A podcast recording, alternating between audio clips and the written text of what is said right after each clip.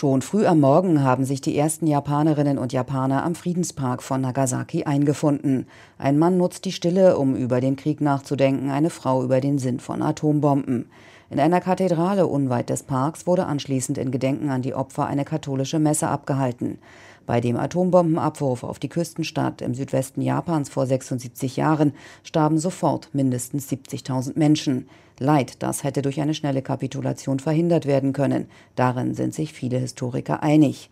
Doch obwohl sich die japanische Führung unmittelbar nach dem Abwurf der ersten Atombombe auf Hiroshima einen Eindruck verschafft hatte, nahm sie den zweiten Angriff sehenden Auges in Kauf. Japan kapitulierte erst eine Woche später. Anfang September war der Zweite Weltkrieg zu Ende. Die Gedenkzeremonie in Nagasaki fällt wegen des Coronavirus das zweite Jahr in Folge deutlich kleiner aus. Bürgermeister Taue wird, wie sein Kollege in Hiroshima zuvor, die Regierung auffordern, den Atomwaffenverbotsvertrag zu unterzeichnen, der dieses Jahr in Kraft getreten ist. Regierungschef Suga hat diesem Wunsch mit Blick auf die Schutzmacht USA jedoch bereits eine Absage erteilt.